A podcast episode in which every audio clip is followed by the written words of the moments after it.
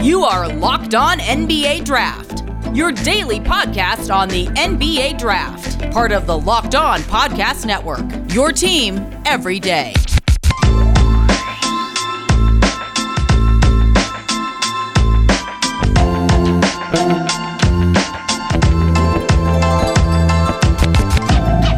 What's up? Welcome back to Locked On NBA Draft. Got a big announcement for you. Uh, joined by Leif Thulin. You might have noticed the trend now. I think this is what three or four weeks in a row.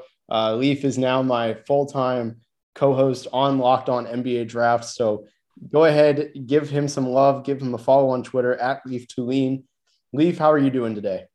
I'm doing great. I'm happy we can we can finally say that that's the reason I've been a frequent uh, appearance on the show. But uh, but I'm happy to be here as always. Not, nothing's changed. I'm, I'm always happy to talk some draft and some college basketball. So I'm happy to do so on a more more regular basis. Yeah, you know, your 10 day contract was uh, converted to was converted to a full time contract. We guaranteed the contract and everything. Nah, but other big changes coming. One other thing is you'll start seeing us on YouTube as well. You'll you'll finally get to see Leif's sick background. He's got a Donovan Mitchell poster I'm staring at right now, and then a Vince Carter jersey. It's absolutely awesome. It, it makes me jealous because my background is curtains. But thank you so much for making Locked On NBA Draft the first listen of your day. Got a good episode for you today. A lot happened, I think, in this week of college basketball. Really changed the landscape of the game. Baylor lost twice. Uh, Alabama is out of the top 25. It's a crazy time. I mean, I never saw this coming where the two teams I follow the most, Miami and TCU, are both getting love in top 25. Never in a million years saw this day coming. It's it's been a very big week. And you know, there's a whole lot to cover, and I think this weekend could be even bigger. Uh, so let's go ahead and get started. I know some of the big game. This one is personally the one I paid attention to. The absolute mo- most was Wake Forest and Duke, and I think Paolo Banchero was probably the the conversation where most of uh, the focus was. He went eight of eleven, had 21 points, eight rebounds, four assists, one steal, one block and five of eight from the line against, uh, or excuse me, that was against Duke. Uh, or what am I saying? He was on Duke. That was against North Carolina State. Uh, actually, you know what? Let's just talk about both games because that was what he did against NC State Saturday. That was one fresh on my mind. On Wednesday against Wake Forest, he went for 11 and 23, uh, 11 of 23, 24 points, five rebounds, one assist, and one block. Apologies for that massive word jumble. Leaf, hopefully you are more, you're thinking more straight than I am. Talk to me about those two games. So Duke as a whole is one of the most uniquely suited teams to play different styles. Like NC State is very attack the rim oriented, and Duke. What stood out to me in their most recent game was their shot blocking ability. Um, Paolo had a few. Mark Williams has eight blocks, and so it showed defensive versatility. And offensively, you talked about Paolo Banchero, and he was eight of eleven, and he was five of eight from the free throw line. But what he stands out to me from him is that his he's so agile. Like you don't see a bully in the post at 6'10, 250, and then and then it happens and it's dominant. You see him jab stepping 20 feet away, rising into a jump shot, and he makes that. And then he's got the same ability to rip through, spin, and dunk it like he did against Wake Forest, which has been making some rounds on Twitter. And um, if you haven't seen that play, just look up uh, Paolo Banchero highlights against Wake Forest. But yeah, he's you know, he's he's a tough evaluation compared to some of the other guys. He's certainly a top five by, by pretty much everyone's standards. Some people have one even. Um, and then AJ Griffin and Mark Williams also showed out in various portions of those two games that you mentioned, Wake and uh, NC State. Yeah, Mark Williams had a crazy pass on the move against North Carolina State where he was saving it out of bounds, perfect pass to Paolo. Uh, it was really beautiful. And he also had uh, eight blocks that game with 11 rebounds, 19 points it was a huge Mark Williams game. His stock definitely elevated. Did a lot that game. Uh, went nine of twelve.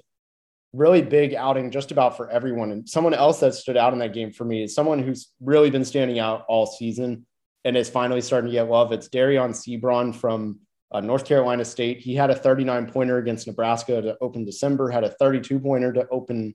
Uh, it seems like every first of the month he's having a crazy game because Jan- December 1st, 39 points. January 1st, 32 points. So February 1st, I'm just going to go ahead and follow the pattern. He's going to score 25 points here. Um, third grade math taught me this very well. But the thing that stands out for me is he's had three games, four games, excuse me, below 15 points, and he hasn't had a single digit scoring game once this year.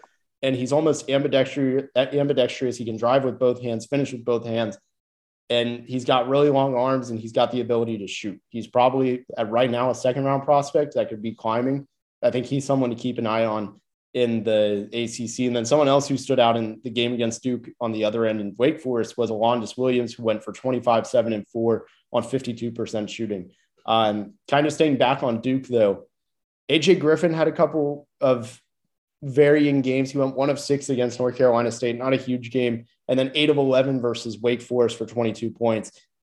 Where are you with AJ Griffin? It's I feel like I talk we talk about him every week, and I'm starting to grow big on him. Uh, the health concerns are slowly, knock on wood, moving behind. What's your assessment on AJ Green? I'm sorry, AJ, AJ Griffin. AJ Griffin is, uh, I think, right now my favorite prospect to watch, and he's like climbing the most for me. I'd say he's in my top five pretty safely right now. Actually, I don't think that's terribly bold, but I think he's in the tier right below the big guys that are one, two, and three on my board in terms of Jabari Smith, Chet, and Paolo, and then I've got Jaden Ivey and AJ Griffin at four and five. And I, I, I mean, this game against Wake Forest, uh, he was eight for eleven with twenty two points, four rebounds. I saw a stat, and this may need some updating because it was from prior to playing NC State. But at the time prior to playing NC State, uh, AJ Griffin was shooting. I'm just trying to find it so I make sure I've got it correct. Uh, his so in fact, among all D1 players this season to take 20% of a team's shot attempts while on the floor, the Duke Blue Devil freshman sits atop the list with his insane 139.8% mark as a player efficiency.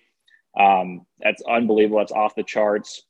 His offensive rating is ridiculous, and that, it's it's moved down after a what subpar game against NC State. But what I will say is, you can't teach 6'6", 225 ish that shoots the ball, and his platform looks beautiful. It's just it looks very reminiscent to Donovan Mitchell's, who's regarded by JJ Redick as one of the greatest shooters ever, as the perfect uh, model for the preparation on a catch and shoot. His base is beautiful. His fundamentals are great, and then you can't teach, like I said, the 6'6", 225 explosive athleticism.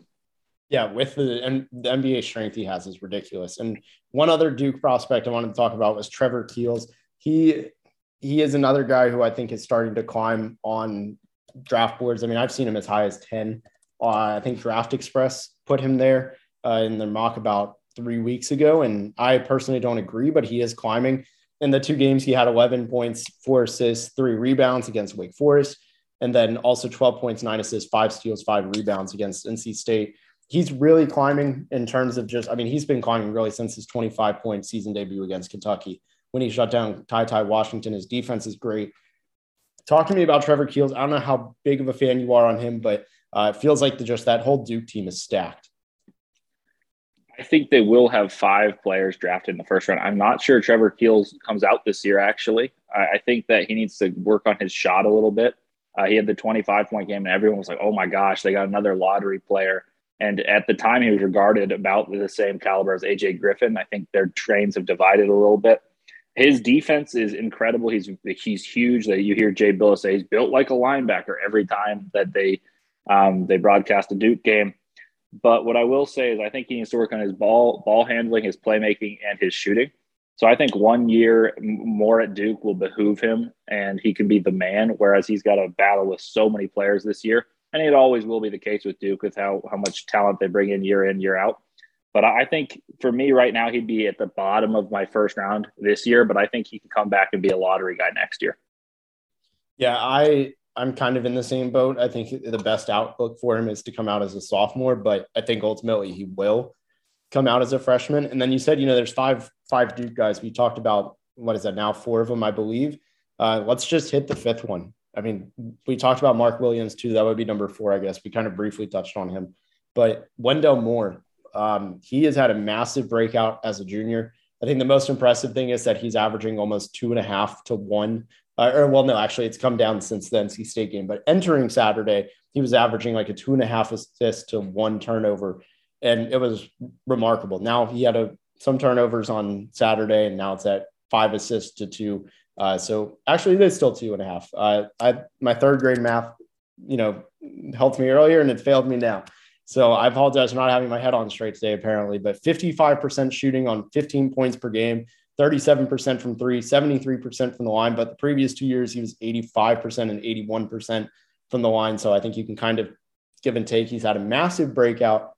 It's a little bit interesting, you know, with juniors and seniors, upperclassmen breaking out. This is actually something the draft dummies talked about last year about Davion Mitchell, how it's like there's rules, there's exceptions to the rules where it's like upperclassmen are generally going to be better players in college basketball. It's natural.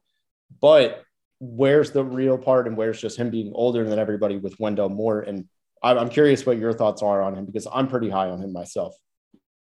I think he's one of the biggest uh, breakout players in college basketball. Last season, people were like, man, this Duke team could be really good if they had this wing contributor. And that was supposed to be him. He had a bad year last year, scored nearly 10 a game. This year, he's scoring over 15 a game. You mentioned he's shooting 37 and a, uh, 37.7% from three. Last year, he only shot 30% from the field. He was 42% last year. He's at 55 this year. I actually think that he is the rare case of an elder like classman. He's a junior that shouldn't be given a harsh grading for his age because he's actually only 19 still as a junior, or maybe he just turned 20. So he, he turned 20 this year. And um, I, mean, it, it's hard to develop. He, he came into Duke as a 17 year old, turned 18 during his freshman season, whereas Paolo Banchero is is 19 and a half right now. Um, it's it's a very different game, and people develop at different rates. You can't teach his size. He's six five, and he's playing the point guard right now. Ever since AJ Griffin has been uh, inserted into the starting lineup, he's been their point guard over Jeremy Roach. Whether that is the best recipe because he's not a true point guard, but he's doing well. The two point five to one assist to turnover is awesome. And I'm a believer in Wendell Moore because I think he's positionally able to guard three positions, and he's if his shooting translates, that's a first round pick in my mind. Yeah, I, I had no idea about the age, uh, so you learn something every day. I'm glad you're teaching me that. Um, my thing with him is like the scouting report reads identical to Troy Brown Jr. from 2018, where he has everything very good except one thing: he can't blow by guys and the the first step for me is seeing some subpar. That was literally the one flaw I had on Troy Brown, and it's been Troy Brown's been fighting to find a rotation spot. Difference could be you know the experience in higher level competition at a younger age could help Wendell Moore a little bit more, but that really concerns me. That's the one area of concern I have for him. I'd still probably take him at the very end of the first round. They could be the first team though to have five first rounders since I think it was Kentucky in 2012. I think they had five. It was four or five, but they had the most drafted players from one team there's a lot that could come from that. But um, when we come back, we're going to talk about some of the other games, including Harrison Ingram at USC um, and then Jabari Smith against Alabama. But first, let me tell you about prize picks. Uh, you've been hearing me talk, talk about prize picks for months.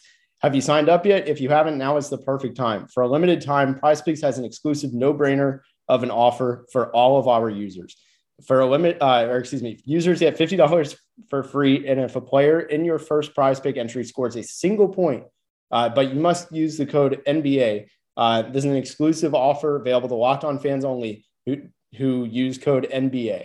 You get fifty dollars for free if you use if they just get a single point. So Prize Picks though, uh, they're the best NBA daily fantasy sports prop game on the market. And Prize Picks offers more NBA props than any other DFS prop operator and offers all the superstar players as well as bench player and any of the random players we're talking about on here. You pick two to five players and an over under on their projections, and you can win up to 10 times on any entry. And it's just you versus the projected numbers.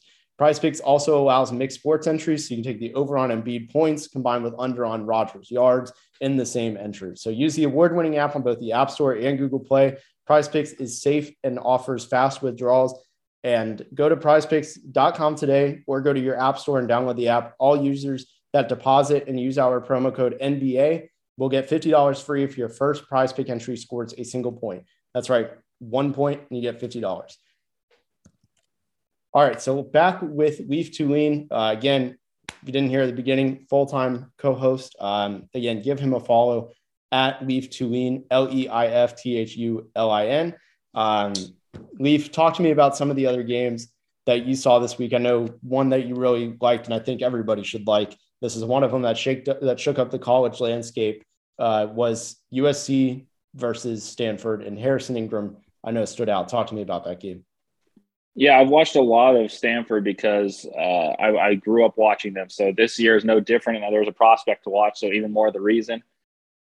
Harrison Ingram is a t- difficult read for me as a player, but I will say in this game he was he played like a lottery pick, and I think he's somewhere between the lottery. I'd, I'd take him probably around 20, 22 is where I've got him.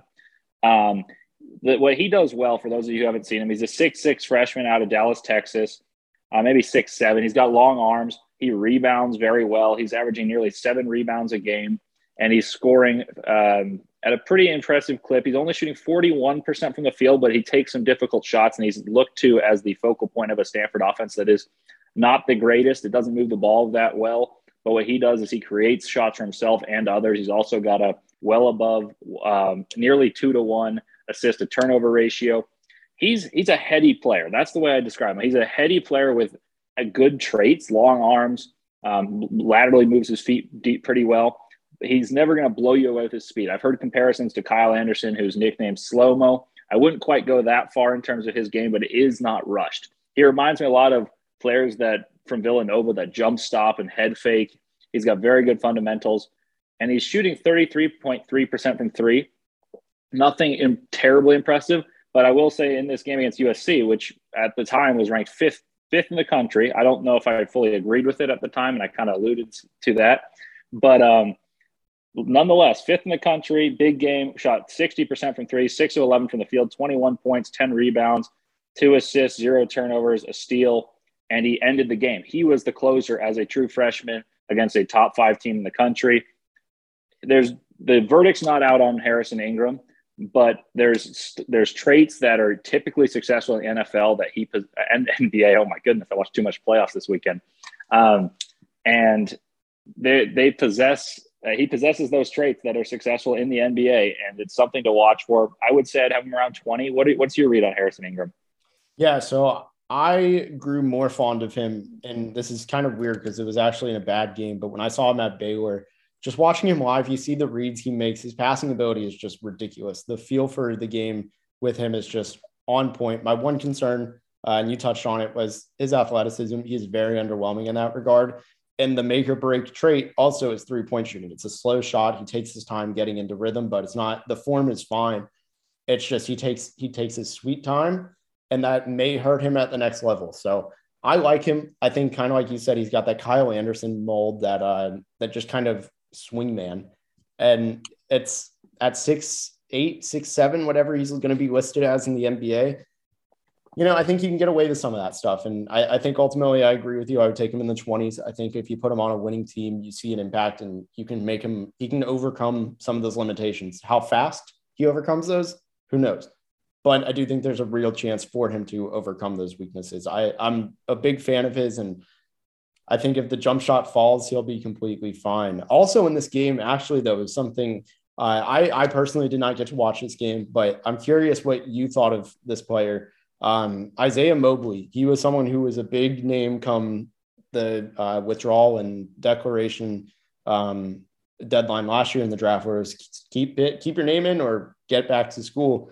And he's had a pretty good year. I think he's really improved his passing. Also, ridiculously long arms. Obviously, Evan Mobley's brother 16 points, seven, seven rebounds, five assists, one steal, one block.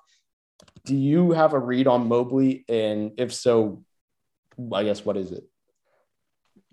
Um, well, two things. I thought of a comparison for Harrison Ingram. I think that people may like. We talked about Kevin, uh, Kyle Anderson. That's a guy that I think is it's a good prototype. But I would mix him with Sadiq uh, Kyle Anderson, and Sadiq Bey, and you, I think you find yourself Harrison Ingram. And then about Isaiah Mobley, I would say he's a second round pick um, this year. I think the concern with him is that he doesn't like score at a level that you'd really, really want for a um, a guy that's been in college as long as he has. It's his third year. He's older than Evan, even though Evan was just picked. Um, what does impress me is his shooting. He's shooting 44% from three as a big man. He's got NBA athleticism, as you'd assume, um, being the brother of a guy who may be a generational defensive talent in Evan Mobley. Um, I, I, would take him in the second round. There, there are limitations to his game, but he's showing development, which is impressive to me. Like he's he showed some ball handling and fast break situations in that game against Stanford, pushing the pace against slower um, centers. So Lukas Kisunas is the center for Stanford, and Isaiah Mobley ran right past him. Um, he dribbled the ball up the court, made some good decisions, found streaking cutters on the wing. And he doesn't have a great post game, but I think his calling card in the NBA is going to be defense. So that doesn't concern me terribly much. So I'd buy into him as a low second round pick. Yeah, that's completely fair. I think he's he's still a little bit raw, like you said, older than Evan, which shouldn't be a concern being that combo. But the upside is there, and you know maybe he's a play finisher. Uh, moving on to the next game. So another big one. It's always a big game when you have a top prospect. We obviously headlined this entire show with Paolo Banchero. Let's move on to another top two, top three prospect, and that's Jabari Smith. Uh, I think this was a pretty big game to watch. It was the first of two games Auburn played this week. They played at Alabama. Again, Alabama dropped out of the top 25. They lost twice. They lost to Mississippi State and to Auburn, and they were already ranked 24, so that was a no brainer. Jabari Smith had 25 points, seven rebounds, one assist, two steal, four blocks on eight of 14 shooting, and three of six from three. And also in this was a very, very rare occurrence, historic occurrence, where Walker Kessler did not get a block. Um, so talk to me about Jabari Smith. I have some thoughts on it, but curious what you thought of this game from him. At the moment, he's my number one prospect. Uh, he's silky smooth. He, he's shooting 44% from three at 6'10. He had four blocks. He laterally moves his feet. And in this game in particular, Alabama has plenty of athletes. And I believe entering that game, Alabama was favored to win. So I know they're outside of the top 25, but that's no easy opponent. That's a rivalry game with a team that was predicted to win the SEC in the Crimson Tide. Um, Auburn stormed the court, and they uh, they were the better team all throughout. Um, one thing I will say about that game is a lot of scouting reports have said Forrest Jabari Smith left. So what did he do? He went left and scored an and one with his left hand as a floater, and then he pump faked, went left, and scored a little step through finger roll layup going left. Unguardable when you shoot 44%, you're 6'10. You isolate the mid post. He he spun out of a jab and shot a Dirk Nowitzki fade. Um, he did so many things that game offensively, and then you combine that he had four blocks, and I think he had a steal or two as well in that game. And he was defending the fours and the fives. You saw him switched on to guards a couple times. And Alabama's guards, I've heard analysts such as Dan Shulman, Jay Bilas say this is the best backcourt in the country. And I don't know if I would go that far, but they're certainly not far off. And Jabari Smith stayed like perfectly with them stride by stride. And my concern with him as a prospect was defense everything offensively, I, I buy in on. And that game made me feel very confident in my assessment of him being my number one player at the moment. Yeah, I'm glad you brought up that lefty drive. I know exactly the one you're talking about. He he was kind of smothered before he, when he was in triple threat, and then just drove left, super long strides, and just extends over the the defense, gets an M one, and then also the Dirk fade was just marvelous. It was music to my ears. Those were the two plays I actually really wanted to talk about. I really don't feel like there's another top three prospect. Um, actually, you know what? Rephrase that because Chet is the most uh, scrutinized project prospect. I was going to say I don't feel like he's. I feel like Jabari is getting really scrutinized of late. Uh, much less than Paolo. Understandable. Paolo has much less holes, I guess. Uh, and just, I, I have him as my number one, but Jabari is my number two. I don't understand the scrutinization of Jabari because I feel like there's a lot of people who are very out. I say out, like they don't want him top three, which I kind of get.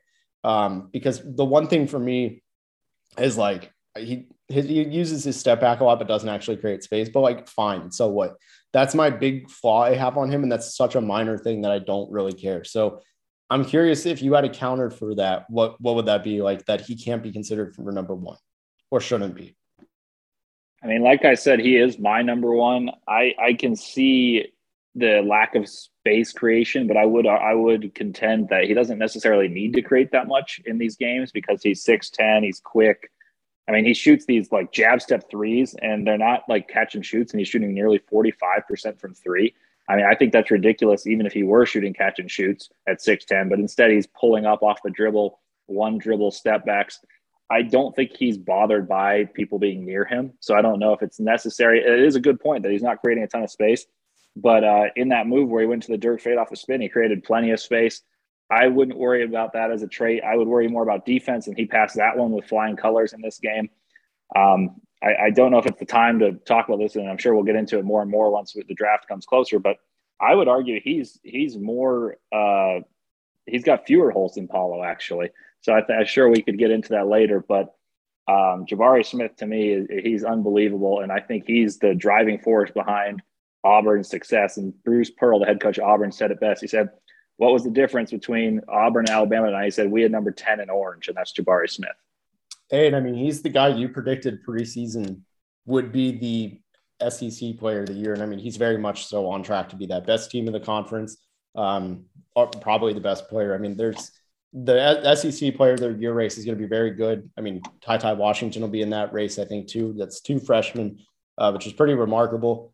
But um, I think we're gonna have to dive into that another time. Maybe, maybe like in February. That might be something we dive into because I think it's a stacked field. You can make an argument for so many different players right now, but Jabari does ultimately lead it. Um, so when we come back, we're going to talk about some of the upcoming matchups for this week. It's a big, big college landscape game uh, week again. It's going to be that way, honestly, now that conference play is just in full swing. And you know what else is in full swing? Is basketball season as a whole. And you know what you can use to bet on basketball season is Bet Online. Bet Online remains the number one spot for all the best sports wagering action for 2022. A new year and a new updated desktop and mobile website to sign up today and receive your 50% welcome bonus on your first deposit. Just use our promo code locked on, one word, L O C K E D O N. From football, basketball, hockey, boxing, UFC, right to your favorite Vegas casino games. Don't wait to take advantage of all the amazing offers available for 2022. Bet online is the fastest and easiest way to wager on all your favorite sports. Bet online where the game starts. So back with Leif Thulin, uh, again, new co-host. If if you haven't paid attention to the first two uh, segments of this episode, but um, we are going to talk about some of the best uh, matchups coming up, and then also uh, maybe do like a little player of the week for who we've got. You want to start with the player of the week? Yeah, I've got a I've got a pretty wild stat that I I stumbled upon. So my player of the week is not a terribly new new face. It's Drew Timme. He he missed five shots and route to scoring 62 points this week. Gonzaga also had 93 points in 11 minutes against BYU, who held Oregon, who had two top five wins this week, or two top 10 wins, excuse me, this week and they held Oregon to 49 points, I think, and Gonzaga scored 115, could have been more. Uh, Drew Timme was unbelievable, scoring 62 points through two games, missing only five shots. Yeah, that that is stupid level of efficiency. Um, mine, look, he didn't have the best week of any prospect, but I think he had one of the best games.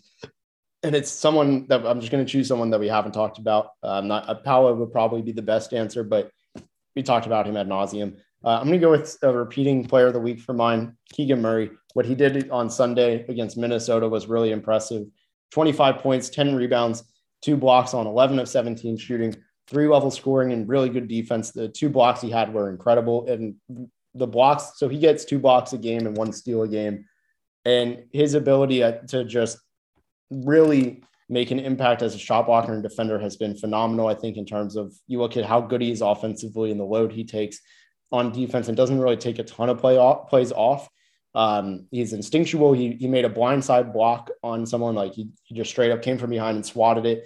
Really impressive. And then on a drive, uh, I forget who the it was a guard. It was a six three guard. So that alone is impressive. He he's guarding him one on one isolation drive to the basket and stays with him step for step and step and smothers the shot. So I was really impressed with what he did on both ends. So you factoring through level scoring defense, really impressive outing. But Keegan Murray will always be on my radar. Huge fan of him now. Let's talk about some of the games looking forward for this week. Um, I'll kick this one off for my number one game to watch. I teased this a little bit. I'm a Miami fan, grew up a Miami fan. Miami, North Carolina. This could be a game that, one, just from a draft perspective, is Isaiah Wong versus Caleb Love is a very good test for both prospects.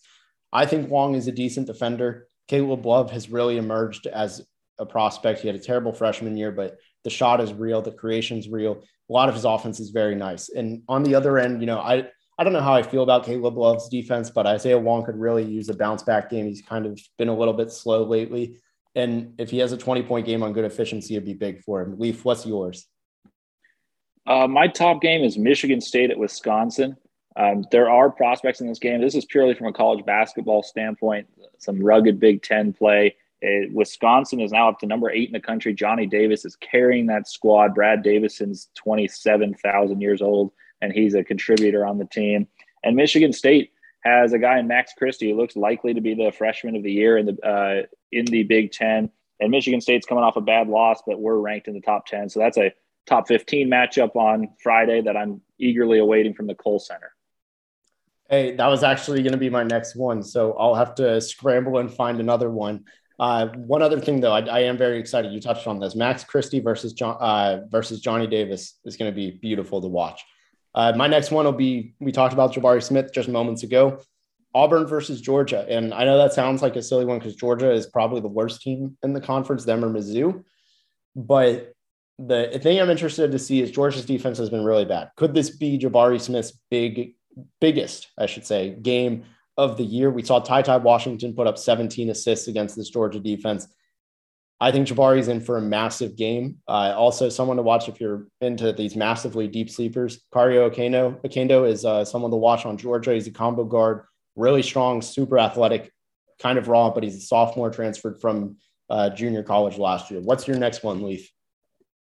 I think I'm going to go kind of follow follow your suit. This is a team you like. Um, Iowa State at Texas Tech. Texas Tech had two huge wins in the past two weeks. They beat uh, both Kansas and Baylor, and that one was at Baylor. Um, I know Baylor's lost two in a row, but don't get fooled. This is still one of the best teams in the country.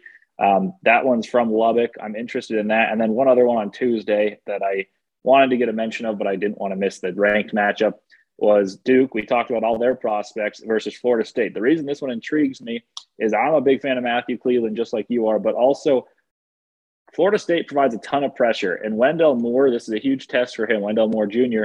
Uh, we talked about him earlier in this episode, but he's playing the point guard now with AJ Griffin in the starting lineup. I want to see how he handles the immense pressure provided by Florida State's length and constant pressure. Um, and I also think Florida State's a tough team. That's not going to be an easy win for Duke, even though they're ranked sixth and Florida State's not ranked. So that's one game I've got my eye on that I think is kind of a sleeper in terms of high profile games.